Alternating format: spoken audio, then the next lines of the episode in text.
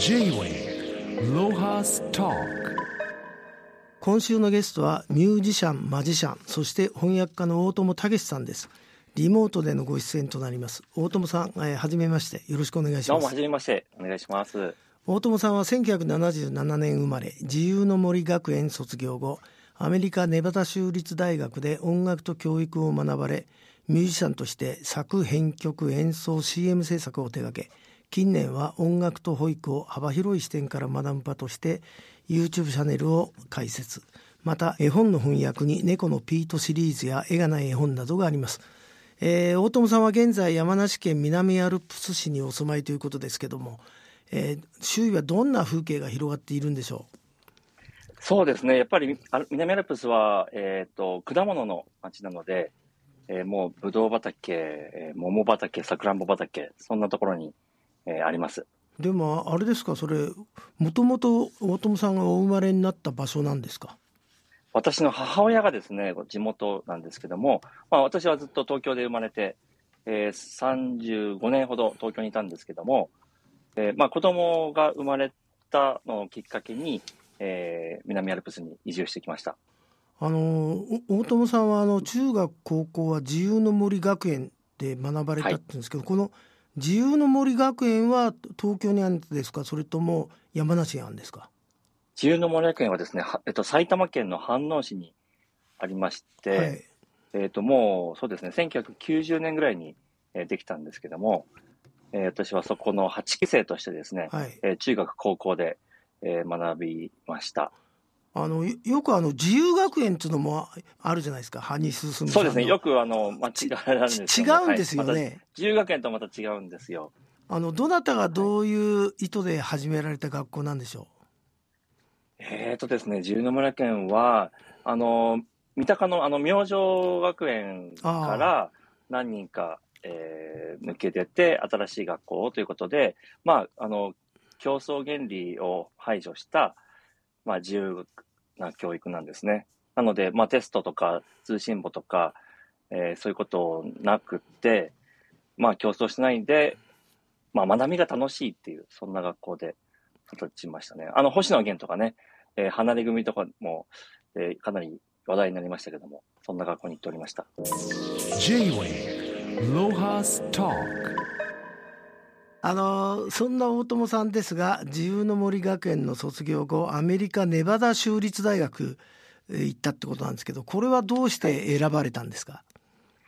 えーとですねまあ日本の大学ちょっと目指した頃もあったんですけどもまあやっぱ受験戦争受験勉強がどうなのかなっていうのがありましてで日本はえっと入るのが簡単あ入るのが難しくて、えー、卒業するのが簡単。で、海外っていうのは、えー、入るのは簡単だけども、卒業するのがなかなか難しいという。で、まあ僕はもうすぐにももう学びたかったので、えー、ちょっと日本の受験戦争じゃなく、そこを通らずにアメリカの大学に行きました。で、まあ高校の時にね、アメリカの大学に行ってちょっと見学したんですけども、まあとにかく授業とかね、ディスカッションとか非常に、えー、楽しそうで、これはちょっと行ってみたいなということで決めました。実際あのそのアメリカのネバダ州立大学でどんなことを学ばれたんでしょう？私はですね5年間いたんですけども、えー、もう3回4回あの学部を変えたんですね、うん、えーと、最初はまあ教育学部で入ったんですけども、まあ、その後にまあスペイン語かやったり、えー、それから心理学やったり。で、まあ、最終的には、えーと音楽をおまあ、じっくりとやって卒業しました。そんな大友さんは2005年から毎年保育園や幼稚園で音楽とマジックの絵本のコンサートを開催されてるってあるんですけどもまずこの大学卒業して日本戻られてからどんな職業に就かれたんですか、えーと卒業してからですね北海道のえー、フリースクールに就職就職しまして。フリーが好きですねフリーが好きですね。もう縛られるのが一番嫌いなので。はい。で、まあ、フリースクールで、はい。あの、不登校の子供たちと一緒にこう共同生活しながら、はい。あまあ、一緒に、ね、音楽したり、スポーツしたり、衣食住ともにしながら、えー、過ごしてました。じゃあそこでの経験から子どもたちにこの学びをしてもらう時になんか音楽とかマジックとか絵本っていうツールがこう芽生えてきたんですか？それもありますね。自己流ですか？これは。自己流です、自己流です。うん、あまりもあのピアノとか習ってなくて、もう基本的にマジックも音楽も独学できましたので、まあやっぱその中でね、あの、学校のな、学校とか家庭で傷つけられた子供たちと一緒に、まあやっぱりそういうアートとか、えー、音楽とかを、まあ用いてね、こう一緒に、まあ楽しんで、えー、まあ傷ついたあ心を癒しながらですね、まあ子供たちの好きなことを一緒に見つけていくという、そんな4年間を過ごしました。僕はあの YouTube なのかなあの動画を拝見したんですけども、まあ、はい、音楽と、まあ、ハーモニカとあれかな あのマジックが混成されてるあのステージだったんですけど、はい、ああいうのってどのくらいややるんですか？同じこと毎日やってたらダメだもんね。どんなペースでやられてるんですか？そうですね。あのー、大体年間250公演ぐらいやっておりまして、うん。えー、まあ、その現場はね、保育園、幼稚園、小学校、それから病院とか老人ホームとか、まあそういう教育、保育、福祉、医療施設にこう行って、えー、まあコンサートをやるということをずっとやったので、はい。まあいつもね、対象が変わるっていうので、まあすごくやりがいのある仕事かなと思ってますけど。J-Way ロハスターあとこの翻訳なさった2013年から出している「猫のピート」シリーズなんですけどこの本はどうやって見つけたんですか、これはですね、えーと、出版社の方からオファー来たんですけども、うん、まあ、この猫のピートがアメリカであの大ベストセラーになってるんですけども歌を歌いながら、えーまあ、進んでいくあの非常にユニークな絵本なんですね。はい、でそれでまあ出版社の方であの、まあ、翻訳家というよりかは、こう、なるほどまあ、子供の中で活動しているミュージシャンにお願いしたいということでオファーいただきました。で、実際、あれですか、その本開いてみて、もう納得する部分が多かったんですか、いやこれも見た瞬間にこれは素晴らしい作品だなっていうのを感じまして、まあ、なんというかその説教臭くないんですよね。うん、もう説教じめてないし、まあ本当に子供の視点で書かれている、ね、さらにこう掛け合いと歌を歌いながら進んでいくっていうことで、まあ、子供たちが本当に盛り上がるんですよね。はい、あのその、まあ、音楽とマジックと絵本の、えーまあ、ステージと呼んでいいのか分かりませんけど、はい、それはどどのくらいの構成なんですか？時間的には。まあ大体1時間なんですけども、えーまあ、最初20分ぐらいマジックショーをやってで、まあ、もう子供たち引きつけて、それからちょっと音楽をね、えー、ゆっくりと楽しんで、で、後半で絵本の読み聞かせをしている感じですね。そそれだけこう、あの、なんだろう、出物が多いと、子供たちは、大友さんの方に、大友お兄ちゃんってなんなくて、それぞれの ものの方に夢中になっちゃうんじゃないですか。まあ、でもそれが目的なので、うん、やっぱそれだけいろんな要素があると子供たちね、1時間本当に飽きずに、もうその世界を堪能してくれるので、もう毎回もう、あの、興奮の時間が生まれますね。なるほど。ではちょっと違いますよね。はい、普通のあの、芸人というか、の人は自分が真ん中立つけど、大友さんなんかそのお、お手伝いするっていうか、そういう役ですよね。まさにそうですね。うんはい。J-Way ロハスターまああの僕は全然保育とかそういう世界全然知らないんですけど大友さんがこの主催されている保育アカデミーについて、はい、あの、はい、日本最大のオンライン保育者研修とあるんですけどこれはどんな方へ向けてのアカデミーなんでしょう、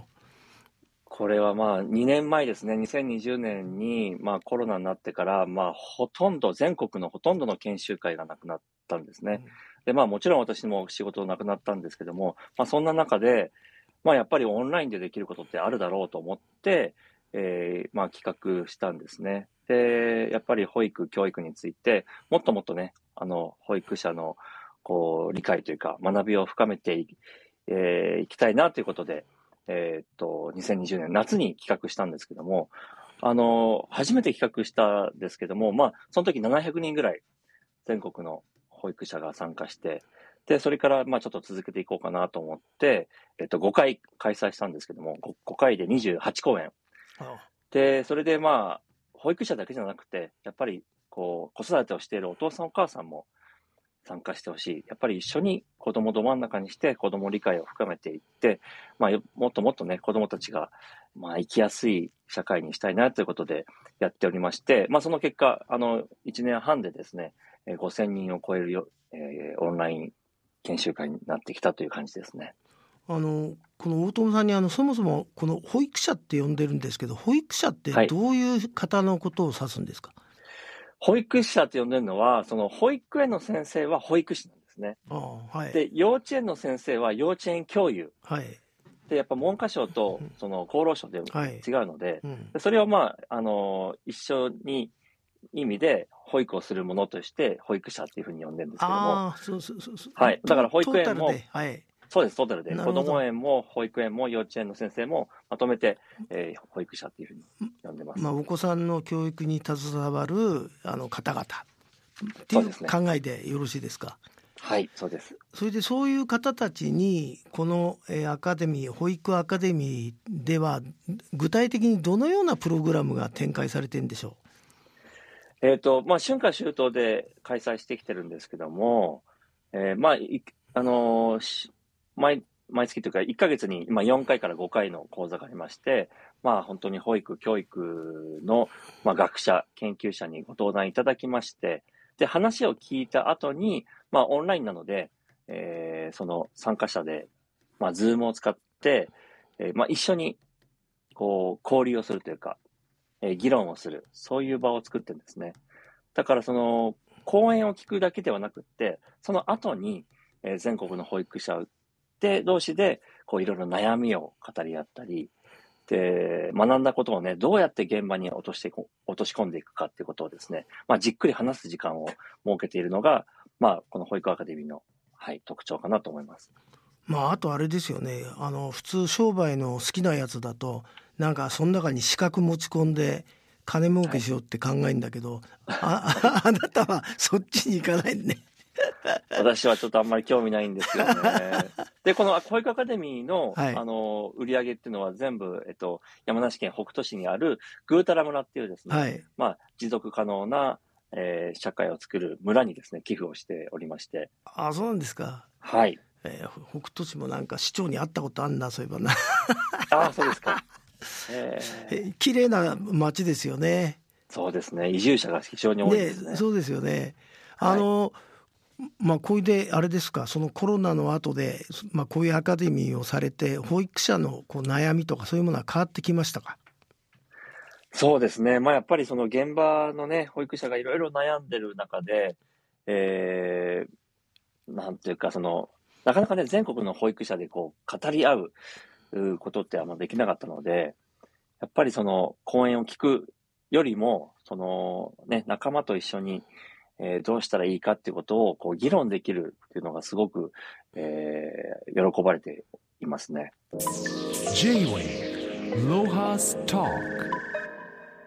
あとあの大友さんはあの YouTube でピアノ講座もやってるそうですけどここれはどんな目的で、はい、あの講座を開かれてるんですか？まあ、これもですね、まあ、コロナで、えっと、講演がなくなりまして、で、まあ、保育アカデミーをやる中で、まあ、YouTube を使ってね、手軽に、えー、なんか楽しめることやりたいなと思って、えー、まあ、YouTube ではね、マジックの種明かしとか、絵本の読み聞かせとか、それから料理もやってますし、あとね、ピアノの演奏もやってますけど、まあ、あの、家で楽しいことっていくらでもできるので、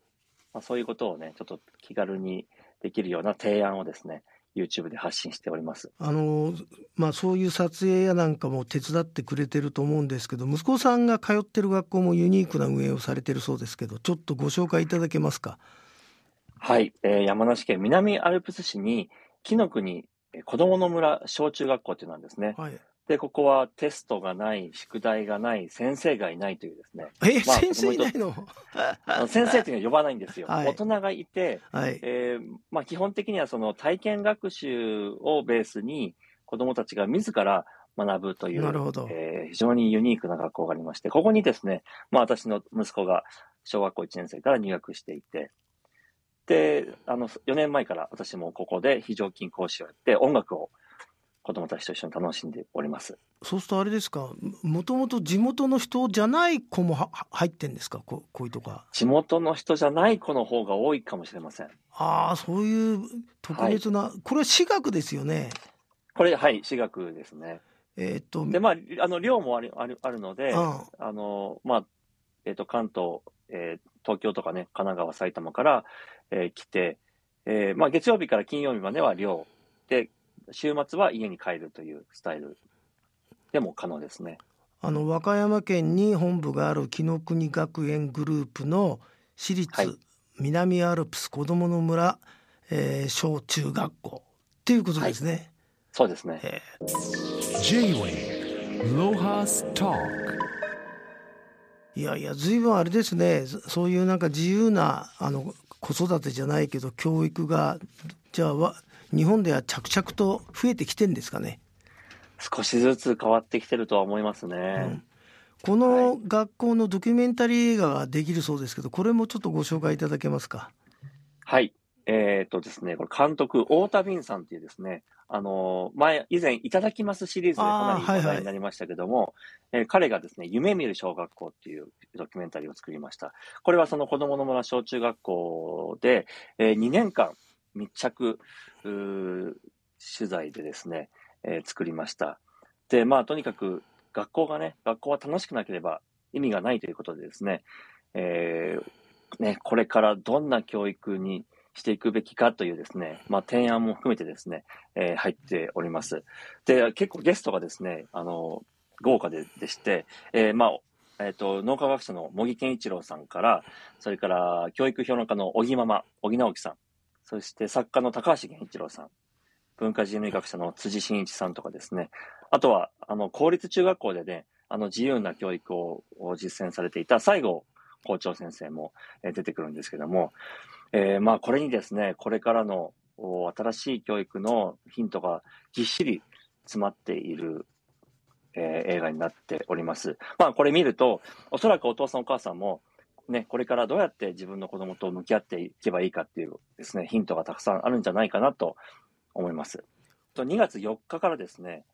東京のシネスイッチ銀座とアップリンク吉祥寺で、はい、2週間ですけどもね、上映されますので、はい、よかったら見てみてください。いや僕一番今日感心したのはあの大友さんがやってらっしゃるあの保育アカデミーに出てるすごい講師陣っつうのはまあ、はい、あのそれこそアカデミーでこう育った人たちじゃないですか。そういう方と、あなたみたいに勝手な自由な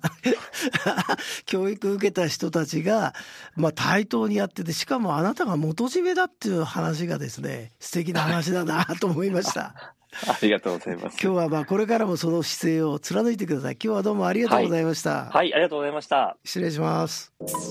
J-Wave Lohas Talk